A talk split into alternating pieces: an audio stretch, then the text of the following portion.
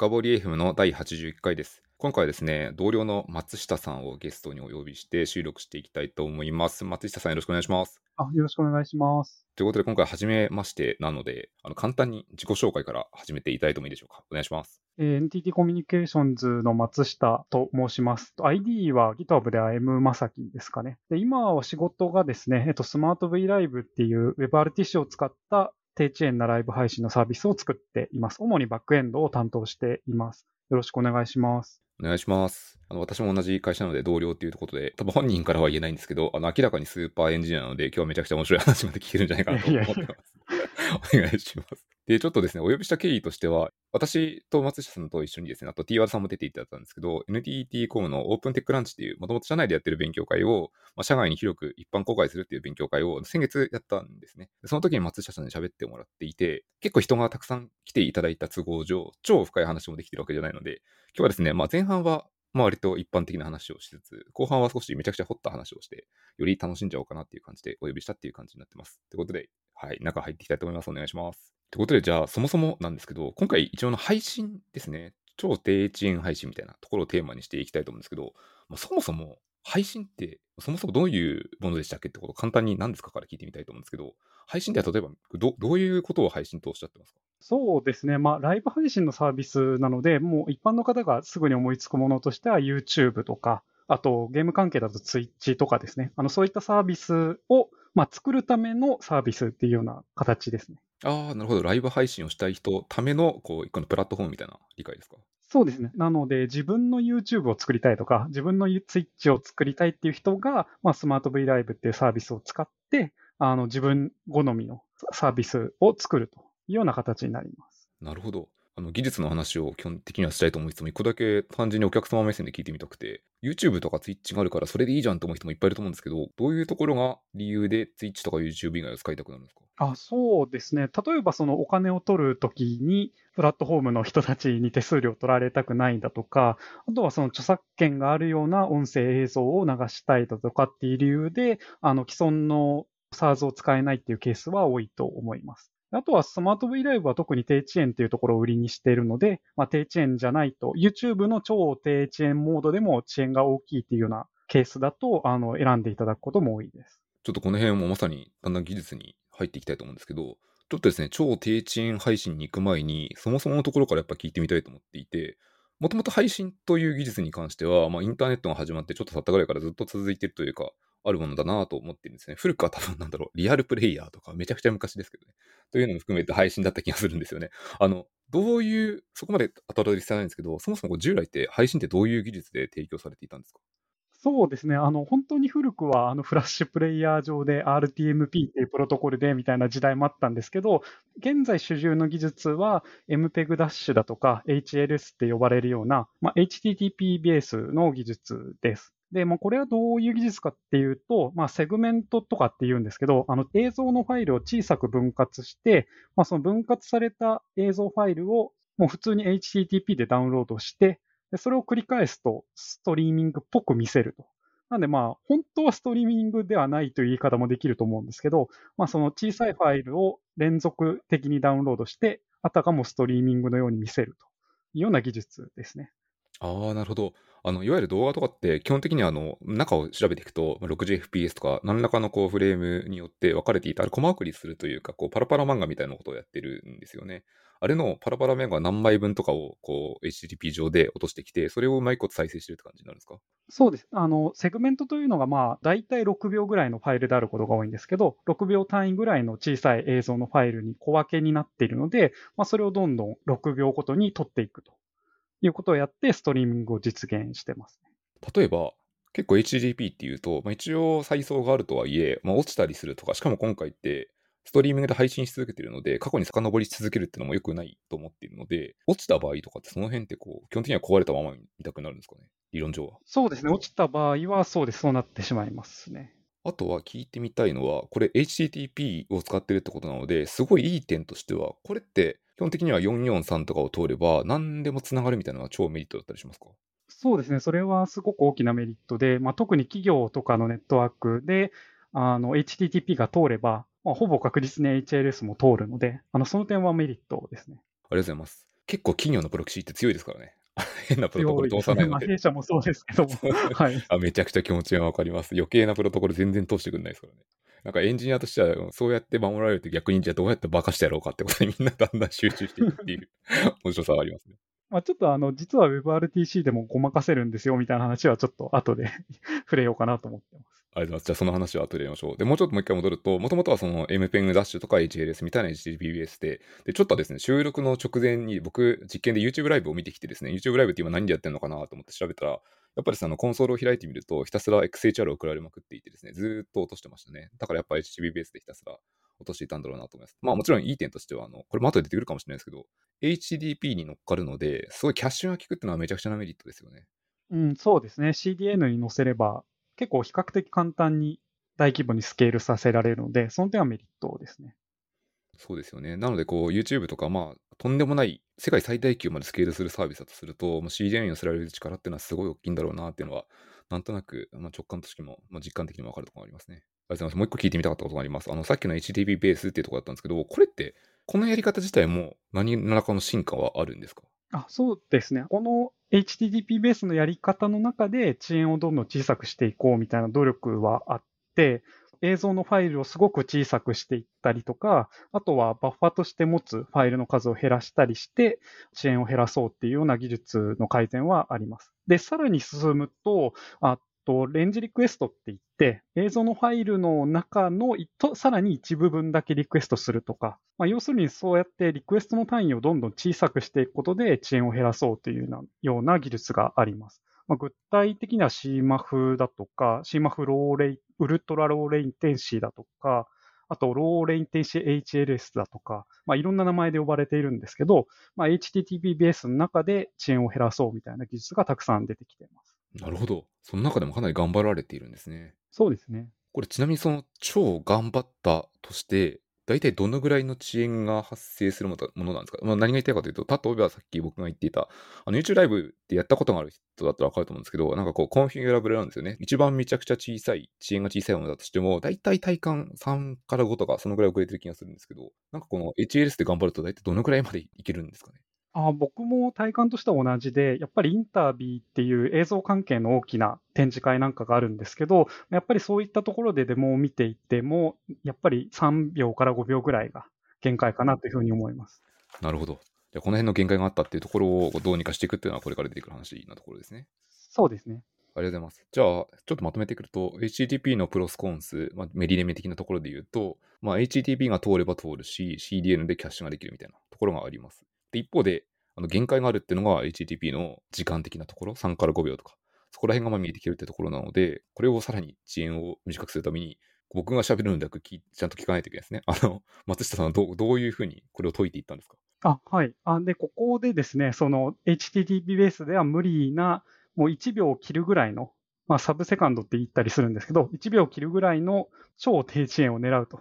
いうようなことを、WebRTC でやってます。で、WebRTC っていうのは何かと言いますと、まあ、ブラウザを使って Web 会議なんかができるような技術で、まあ、会議なので人間同士の会話が成立するように、もう遅延を極限まで小さくしている技術なんですね。で、この技術をライブ配信に応用することでもっと低遅延を狙えるんじゃないかということでサービスを作ってみたということになります。なるほど。作ってみて実際にどのぐらいの秒数、どのぐらい、サブセカンドって実際に実現できてるんですか？あそうですね、はい。フィールドで、もうグラストゥグラスっていうんですけど、あの、撮ってるカメラの映像と、もう実際に PC で見てる映像を、あの、写真に撮って見比べるんですよ。あの、何ミリ秒とか、小さい単位もわかるような時計の映像を写して、実際に写真に撮って、どのぐらいの遅延があるかっていうのを測るんですけど、それでだいたい0.5秒とか0.7秒ぐらいで飛ばすことができてます。0.5から0.7って言うと、さっきの世界からすると、マジで10分の1ぐらいになってますね。そうですね。はい。なので、1秒未満って言ってるんですけど、まあ実際にはもうそれはかなり余裕を見た値で、実際は0.5秒とか7秒ぐらいで配信できていることが多いです。ありがとうございます。これやっぱ気になるのは、さっきは、まあ、すごい頑張っても数秒かかっちゃってたじゃないですか。それが 0. 何秒とかになってるというわけで、これってこう、一番 HTTP 側ってどこら辺がボトルネックになってこんなに遅くなるんですか？そうですね、まあ、映像のファイルを作って置いていかなきゃいけないっていうのと、特に CDN を挟む場合は、間にたくさんキャッシュのサーバーが挟まってくるので、まあ、そこの段階で遅延があると。で、あとは、ブラウザの側でバッファーをいくつか持たないといけないので、まあ、そのバッファーをどのぐらい持つかっていうところが遅延に効いてくるパラメータかなと思います。確かに、おそらくブラウザ側でもこうリングバッファー相当的なものを持っていると思うので、それで溜め込むのもありますし、あと CDN にばらまくも、事前に全部ばらまけないコンテンツですもんね。そうですね。あの基本的には CDN みたいなキャッシュは受け身なので、ユーザーからリクエストが来て、オリジンに取りに行ってっていう動きになるので、まあ、どうしても遅くはなると思います。なるほど。スケーラビリティはあるけど、今回みたいなめちゃくちゃ超低遅延っていうところを狙っていくとすると、あの限界があるってことですね。そうですりがとうございます。これちょっとせっかくなんで、ちょっと一瞬だけ脱線してユースケース聞いてみたいと思っていて、いや、そんなに超低遅延って本当に必要なのと思う人もいると思うんですよ。どういう時にめっちゃ嬉しいんですか？そうですね、そう、エンジニア的には、なんか、そう、ここまでデーチェンじゃなくても別にいいんじゃないかなっていうのは 思ってたんですよね、その開発してる時も。で、えっと、そう。ですごいニッチなとこでは使ってくれるかもなと思っていたんですけど、あの、思ったよりいろんなとこで使ってもらってるなっていうのが、あの、正直な印象で、で、今、どういうところで使ってもらっているかというと、まず一つが野球ですね。東京ドームで読売ジャイアンツ様に使っていただいていたりとか、あと名古屋ドームでもドームにですね、5G の端末を取り付けて、そこでこう野球の試合をいろんな角度から見れるっていう、まあ、マルチアングル配信っていうんですけど、あのそういった配信で使われていたりします。あとはサッカーもですね、えっと、鹿島アントラーズさんの試合をいろんな角度から見れるっていう、まあ、スポーツ関係で試合をいろんな角度から見れるマルチアングル配信っていうのが、あの一つユースケースの柱になっています。で、その他だと、比較的高額な商品、車とか重機とか、といったあの商品のオークションで使われていたりとか、まあ、オンラインのオークションですね。で使われていたりだとか、あとは株主総会で、あの株主の人からあの質問を受け付けたりするために低遅延で流したいだとか、あとはテレビ番組の、えー、と進行に合わせて、なんか連動した企画を別枠でインターネットで配信するっていうような形で使っていただいたりします。はい、大きな、主なユースケースとしてはこんなところですね。確かにあの冒頭最初におっしゃっていただいて野球とかサッカーとかって、まあ、コアなファンであればあるほどちょっと例えばプレイされてる場所じゃないところから見たいとかいろんな角度で見たいって確かに要望ユースケースとしてはかなりありそうですね。そうですねあの実際 SNS とかを見ていても結構評判が良いみたいで普通だったら選手の表情とかまでは見えないような席でも選手の細かいところまで見れるので、あとはあの例えば、えーと、ピッチャーの選手のファンの方がずっとマウンドを見てたりとか、あのいろんな使い方をしてもらってるなと思います。確かにこう、今ってこうユースケースというか、まあ、要望か、ユーザーの解像度、要望の解像度って高まってるので、その解像度に合わせたものを提供できるっていう意味ではすると、こういうふうに技術がカバーできる範囲ってめっちゃいいですね。そうですね。まあ、従来、そのスタジアムだと、良い席とあまり良くない席っていうのがあって、まあ、要するにそう、遠くて見えにくいような席とかもあるんですけど、まあ、そういうところでも、こういうマルチアングル配信があると、まあ、全体の雰囲気はなんとなく目の前で見つつ、まあ、見えにくいところはスマホで見るっていうことができるので、まあ、これまで価値が低かった座席の価値を高めていくとか、そういうことにも使えるんじゃないかなと思ってます。ああ、確かに。これなんか野球とかだとなんかすごい典型的な気がするんですけど、例えば場所によってはめっちゃ見えないですけど、場所によっては見えないところ、上の方にいる場合とかって、見えない場合って結局何をするかというと、後ろにあるこうディスプレイとかを見たりしてですね、バックスクリーンにある。あの辺で情報をカバーしたりするんですけど、その代わりに自分の手元のスマホでいろんな画面から見れるようになるってことですよね。はい、そうです。なるほど、なるほど。いや、これコアなファンにとってはすごい刺さりそうですね。そうですね。なんか自分専用のなんかビジョンがあるみたいな形になります、ね、しかもその1秒を切ってるので、1秒切ってるってことは、スマホを見てこう顔を見上げたら、そのぐらいのなんか身体遅延って言ったらいいですかね。体の動きの遅延があったりするので、ほぼほぼ体感としてはもう分かんないぐらいでしょうね。そうですね。体感だと分かんないぐらいだと思います。了解です。ありがとうございます。はい。すいません。ちょっと、どこまでこれ本当に必要なのかなっていうのは気になったので聞いちゃったところです。というのもなんかあれですね、よくある宇宙とかのメタファーで、結局あの鉛筆を使うのが一番良かったってことになるんじゃないかって一瞬思ったんですけど、そんな感じなんだそうです。はい。ありがとうございます。ちょっと技術の話じゃ戻りますね。えっと、聞きたかったこととしては、あの WebRTC を使って実現したと言ったとしても、これって、やっぱこうエンドエンドで、例えば配信のアップストリームからユーザー向けのダウンストリームまで全部 WebRTC なのかそうじゃないのかみたいな、このデータの流れも聞いてみたいと思っていて、これって具体的にどういうアーキテクチャになってるんですか？これはですね、えっとまあ、配信者がアップロードする部分に関しては、RTMP っていう、まあ、ライブ配信ではデファクトスタンダードのプロトコルがありまして、まあ、上りに関してはこれを使ってます。で、RTMP に対応しておくと、まあ、YouTube だとか Twitch だとか、まあ、主要なライブ配信サービスで使える機器が基本的には全部使えるようになるので、例えば OBS ですとか、ライブシェルっていう有名なあの定番の機器があるんですけど、まあ、定番のソフトだとか機材を使ってスマート V ライブにも配信できるということになります。なんで、えっと、上りに関しては RTMP を採用しています。で、えっと、そのクラあ、まあ、クラウドサービスなんですけど、クラウドに RTMP でアップロードした後の中身に関しては、えっと、実は SRT っていうプロトコルを使って、クラウドの中での映像伝送っていうのはやってます。で、それで、えっと、クラウドの中で、えっと、いろいろ映像を配った後に、えっと、視聴者に出てくるときには WebRTC を使うというようなプロトコルスタックになってます。なるほど。じゃあ、エンドエンドで考えると、RTMP と SRT と WebRTC の3つのプロトコルを使って実現されているってことですね。そうです。了解です。ありがとうございます。ちょっと勉強不足で申し訳ないんですけど、RTMP って中身ってどういうものですか ?TCP 上とかでなんか情報を流してるんですか？あそうですね、はい、RTMP は TCP の上に乗っかってるプロトコルですね、リアルタイム、なんだっけ、メディアプロトコルだったと思うんですけど。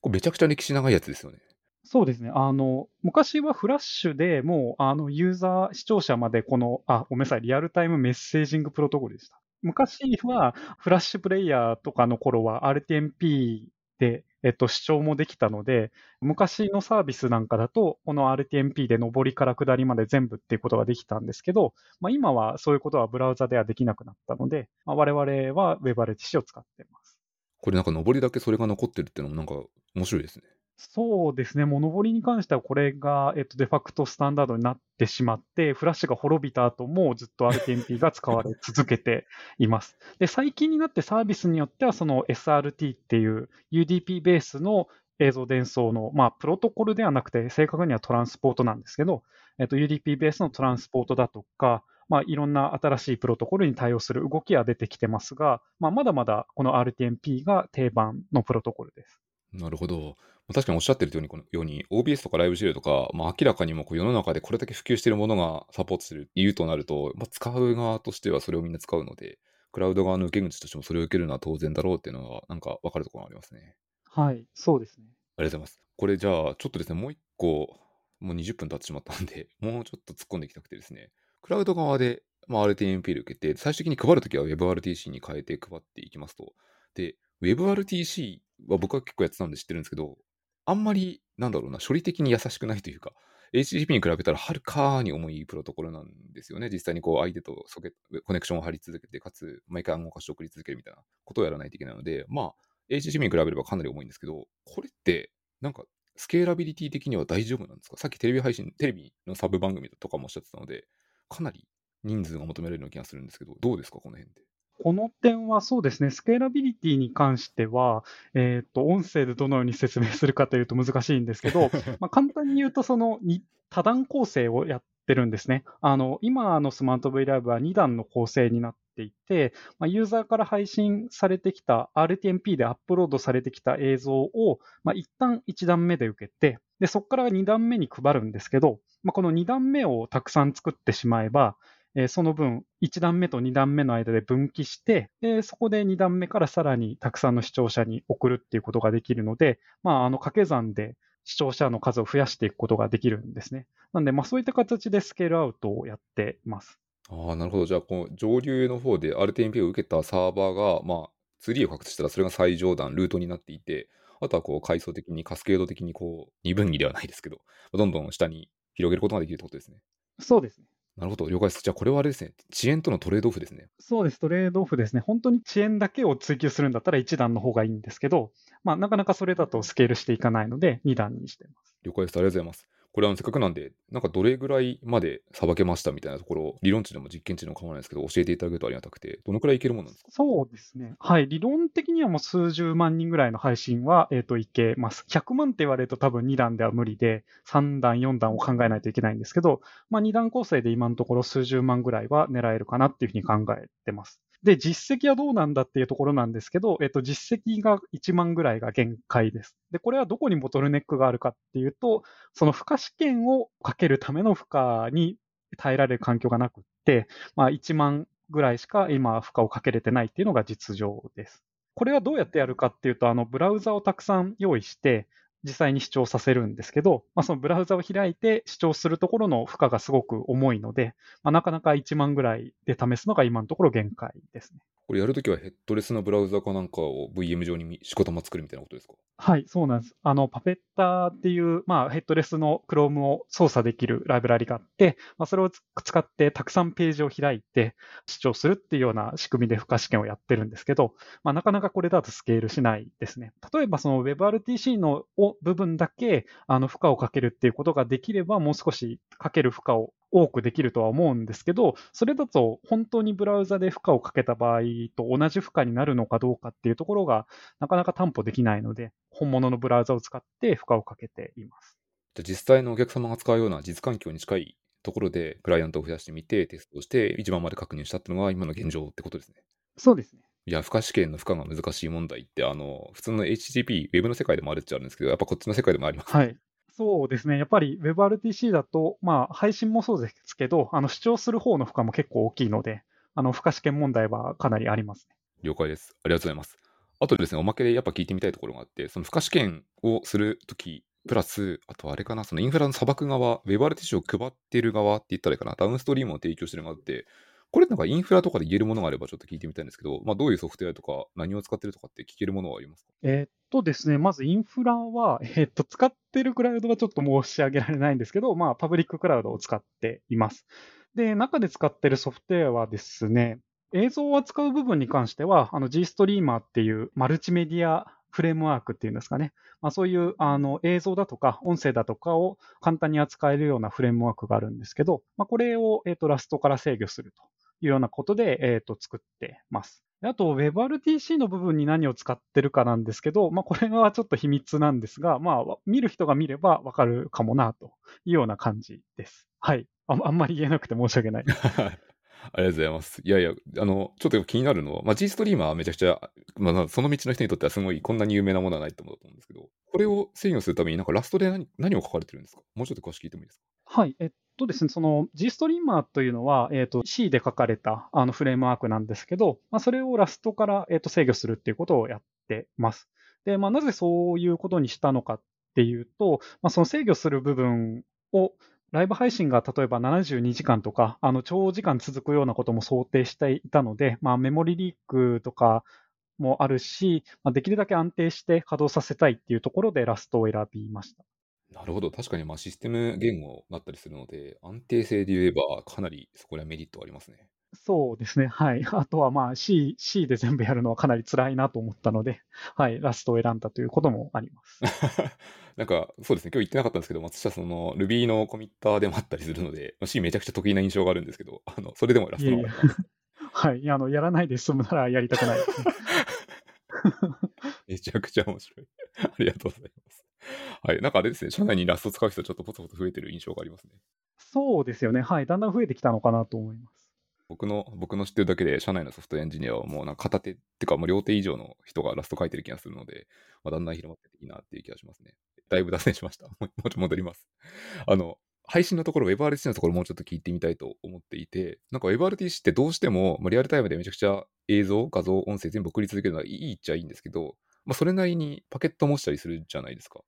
この時って、巷で言わ、巷で言われるって言ったら変ですけど、パケットが落ちた時の対策として、例えば FEC、まあ、フォワードエラーコレクションとか、あとは RTX でリトランスミッションみたいなやつもあったりするんですけど、この辺とかってどうされてます？そうですね。これもう WebRTC 分かってる人向けな気がしますけど、RTX と FEC 両方やってます。で、えっと、RTX はまあ映像と音声両方やってますね。まあ、特に音声で RTX やってるっていうのが、あの、配信ならではというか、基本的に WebRTC って音声は FEC だけで RTX はやらないので、まあ、配信特有のユースケースなのかなと考えてます。うん、めちゃくちゃ面白いですね、これ。なんか音声で RTX ができるってことがまずあんまり知られてない気がするんですけど、実は、実はやればできるんですね。はい。それで、えっ、ー、と、やってます。まあ、個人的には配信用途では、あの、音声でも RTX は必須かなというふうに考えてます。これってなんか松下さんが試されるときって、RTX とか FEC とかでパケットが落ちないと全然テストできないので、まあ、疑似的に落としたりして試されてるんですか？あそうですねあの。疑似的にパケロスを挟んだり、遅延を挟んだりしてあの試験してます。試してみて、まあまあ、例えば、うん、言えるかわかんないですけど、5%、10%とか落ちても大丈夫とかって、なんかどの、どんな感触なんですか？あえっとですね、FEC と RTX 両方かけると、まあ、10%はさすがに厳しいんですけど、うん3%ぐらいまではどうにかこうにか耐えるかなっていうぐらいの感触です。まあ、ビットレートとかにもよるんですけどね。はい。いや、めちゃくちゃ面白いですね。これ、なんか実際に試された時って、あ、これひょっとして使えるのかなぐらいの印象で試してたんですか？そうですね、はい。これ、まともに効くのかなって思いつつ、あの、ウェバラティシインターナルスを眺めながらやってたんですけど、あ、意外といけるなというような感じです。なるほど。ありがとうございます。今日のエピソードは、あの、僕がもともと WebRTC でスカイウェイのプロダクトの中の人だったので、楽しくてしょうがないんですけど、あの、本当視聴者の方にどれだけ伝わってるかめちゃくちゃ謎な、謎な配信になってますね。はい、ありがとうございます。もう一個聞いてみたいところあります。WebRTC って、最初冒頭にちょっと言ったんですけど、これ HTTP じゃないから、凄まじく強いプロキシーがあると通らないんですよね。なんでかっていうと、こう、強いプロキシーってどこまでやるかっていうと、HTTPS で暗号化すれば無敵でしょって思ってる人もいるかもしれないですけど、全然無敵じゃなくて、中間者攻撃というか ほどくんですよね、一回ちゃんと真ん中で。で、ほどいて中を見てくるので、バレるとそこで落とすっていうところのプロキシーまでやりますと。で、WebRTC って、普通に素で見ると、単にストリームが流れてるので、まあ、速攻で落とされる可能性もあったりしてですね、この辺ってど、どういうふうに工夫されてます？はい、えっと、ここはですね、WebRTC でライブ配信をやる上での課題で、まあ、やっぱり基本的には UDP でで、しかもどのポートが使われるかが基本的にはわからないので、大抵の企業ネットワークでは通りませんと。でそういう時は、あのターンサーバーっていうものがありまして、まあ、このターンサーバーっていうのが、通信をですね、例えば TCP の80番とか443番とか、その定番のポートで、えっ、ー、と、待ち受けてくれて、通信を中継してくれるんですね。まあ、こういうサーバーを入れることで、まあ、どうにかこうにか、あの、ファイアウォールがあるような環境でも、えー、疎通することができます。で、さらにこれが、 TURN を使うと面白いのが、ブラウザがですね、プロキシを使っている環境だと、プロキシを騙して、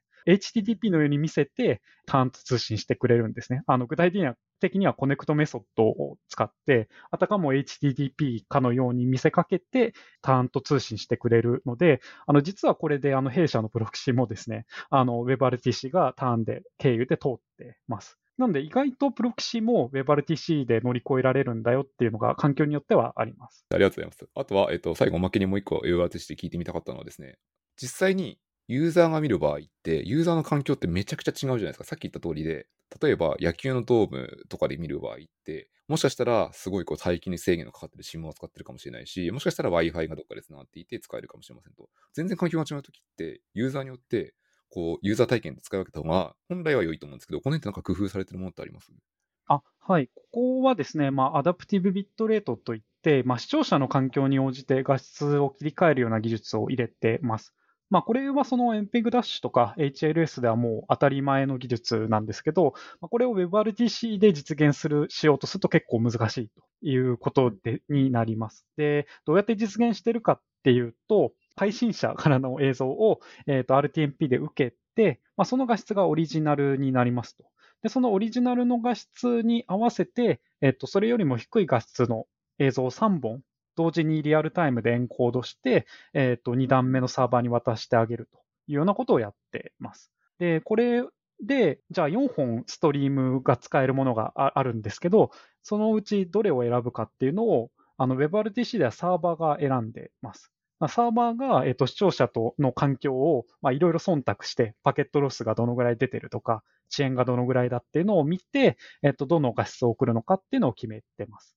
まあ、ここがその HLS との大きな違いで、まあ、HLS ではまあクライアント側があの賢いので、えっと、自分で、ああ、もうこの画質のファイルをダウンロードするのは無理だから低い画質に落とそうとかっていう判断をクライアント側でやっていて、まあ、サーバーはだから何も考えなくていいわけですね。リクエストされたファイルを配信するだけで良い。なんで、これはこれで優れた仕組みなんですけど、まあ、WebRTC ではサーバー側が賢くないといけないというところがあります。反対にクライアントは、まあ、サーバーが選んだ画質をただ受信するだけというのが基本になります。サーバーが賢く振る舞うためには、クライアント側で今このぐらいの帯域をちゃんと受け取れてますよっていうフィードバックをサーバー側には必ず送ってるってことですね。そうですね。はい。RTCP っていうあのプロトコルがありまして、まあ、それを使ってクライアント側で今どのぐらいの帯域が使えそうかとか、パケットロスがどのぐらいかっていうようなフィードバックをサーバーに対して返しています。これあれですね、あの TCP とかで言うと、いわゆるこうコンジェッションコントロール的に、実際にパケットが落として落ちてたら、まあ、落とすみたいなことを、こう一つの TCP というプロトコル内でやってるわけですけど、今回の WebRTC に関しては、まあ、RTP と RTCP、まあ、暗号化してるんで SRTP とかになりますけど、っていう形でこう、別のプロトコルチャンネルを使って、それでフィードバックをしてるってことなんですね。そうですね。はい。なので、かなりあの使っているプロトコルスタックは複雑だと思います。うん、なんか WebRTC が沼というか結構やり始めた大変というゆえんがこの辺にありますね。そうですね。はい。WebRTC を始めるときに僕もすごく苦労したので 大変だなと思って。本来は WebRTC のこととかあまり考えたくなくって、なんかそ、それこそスカイウェイみたいな、あの、すでにあるサービスを使って配信できれば楽でいいんじゃないかと思ってたんですけど、まあ全然楽ではなかったということになってしまいました。まあ、そうですよね。こうどうしてもこういう形で、まあ、スカイとかもそうですけど、ある程度こう使いやすいユースケースを絞ってラップしていくと、そこに適した形に作られていくので、松下さんみたいにこう技術的に、このユースケース、この超低遅延ってところを突き詰めたいんですっていうと、だんだんローレベルに掘らないといけないっていうのは、まあ、まあ、どこの技術領域でもある程度しょうがないところな印象がありますね。そうですね。了解です。ありがとうございます。せっかくなんで、あの技術の話で、あの結局やらないといけなかった FRTC からもう一個先に進みたくてですね、あのこの深掘り FM だと、第43回にですね、全くこれまた同じ同僚の内田さんっていう方に来ていただいて、Web トランスポートとか Web コーデックスっていう、ちょっとですね、WebRTC ではない別のプロトコルなんですけど、実は頑張って使うと似たことができるっていうプロトコルがあったりしてですね、当時の話に関してはエピソード43を聞いていただければいいと思うんですけど、一応あの、同じチームというか、まあ、近くのチームって言ったらいいですかね。大きなプロダクトとしては同じようなチームに近い近いところにいるので、あの情報のやり取りはしているとは思いますし、さらに言うと、今、実際に、これも言える範囲で構わないですけど、実際に Web トランスポートとか Web コーデックスってどんな感じですかっていうのを聞いてもいいですか？はい。えっと、まず、サービスとして出すかどうかっていう観点だと、まあ、特に日本では iPhone のシェアがかなり多いっていうのもあって、なかなかそのサファリの動きっていうのが動きを見ていくことになります。で、今のところサファリが Web トランスポートとか Web コーデックスをいつまでに出すっていうような動きが見えてこないので、まあ、具体的にサービスとしていつまでに作ろうっていうことは検討しにくい段階にあるかなと思います。これは多分いろんな会社の人も同じような状況にあるんじゃないかなと思ってます。なるほど。確かに。圧倒的ですもんね、日本のシェアだと。そうなんですよね。なので、えっと、Chrome しか対応してくれてないとなかなか、じゃあそれでサービスをやろうっていうことにはなりにくいかなと思います。過去の歴史からすると、リアルタイムコミュニケーション系、まあ、WebRTC もそうですけど、結構 iPhone とか Safari の機って独特な動きをしたりとか、独特なバグがあったりするので、かなりみんな技術者陣苦労しながら頑張ってますね。そうですね。WebRTC でも Safari だけ特有な動きをする部分は結構あって、あの、かなり苦労してます。うん、なんかあの、最近の僕は追いかけられてはいないんですけど、サファリ用にこのタグつけますみたいなことは、なんか昔やってたので、すごい過去の記憶が今一瞬よぎりました。そうですね。はい。すみません、ありがとうございます。ということで、今日の収録に関しては、このぐらいにしたいと思います。というのも結構内容が深いので、これぐらいで一旦フィードバックをしてみたいなと思います。先に僕のフィードバックじゃなくて、あの連絡からしておくと、このポッドキャストのハッシュの深掘りでフィードバック募集しておりますので、あのこのぐらいの内容、でも全然余裕ですみたいな、でも構いませんし、もっと深い話が聞きたいっていうところであれば、このポッドキャストで喋れるかわからないですけど、できればまた取れるかもしれないので、フィードバックあれば、ツイッターまで書いていただけるとありがたいです。よろしくお願いします。っていうのと、あとは、松下さんからもですね、せっかくなので、あの、出ていただいたので、何か告知、宣伝聞いてる方に伝えたいことがあればと思うんですけど、何かありますか？あ、はい、ありがとうございます。えっと、弊社ではですね、ですね、えっと、我々のチームで、えっと、中途採用を募集しています。あ具体的には、あの、リンクを送ることはできないのか。えっと、まあ、具体的に、あの、どういう内容なのか簡単に説明すると、まあ、今私が説明したようなスマート V ライブっていうサービスですとか、あとこれから先、Web トランスポートや Web コーデックスを使って、まあ、新しい世代の低チェーンなライブ配信をやっていこうっていうことを、まあ、やっているチームがあります。で、そこの、えーと、チームの中途採用のポストがありますので、あのぜひ、えーと、ご検討いただければと思います。よろしくお願いします。はい、ありがとうございます。ちょっと一個聞いてみたいんですけど、どういう人にめっちゃ来てほしいとか、この辺が人だったら活躍できそうっていう、スキル的な面でも、能力的な面でも何でも構わないですけど、何かありますか？そうですね、私も、まあ、このサービスの開発を始めたのが2019年の頃だったんですけど、当時も私は全然 WebRTC の知識も何もなかったので、なんか特にその WebRTC がすごい得意だとか、あのいうことはあんまり求めてなくて、何か今いるチームの一番楽しいところは、なかなか他に WebRTC でライブ配信をやるっていうことをやってる会社があまりないので、あの前例のないことをなんとかこう自分の頭で考えて工夫して、こうエンジニアリングで乗り越えていくみたいなことを楽しめる人に来てもらえたら嬉しいなと思います。ありがとうございます。あの、確かにこのチーム、僕は外から見ていると思うんですけど、まあ、技術的にすごい楽しみながら仕事してる印象がめっちゃあるのと、また本人はまあ自画自賛な中で言えないですけど、みんななんかすごい僕からするとできる人ばっか集まってるので、あの、すごい楽しい職場な気がしますね。そうですね。あの、みんな結構自分の裁量で、あの、いろいろ楽しくややってるチームかなと思うので、あの、ぜひご検討いただければと思います。ありがとうございます。なんかめっちゃコード書いてる印象なんで、あの、この先もきっとコード書き続けるんだろうなと思うので、ぜひ頑張ってください。そう、そうです。はい。ありがとうございます。はい。では、えっと今日のポッドキャストの収録はこれで終わりにしたいと思います。松井さんどうもありがとうございました。ありがとうございました。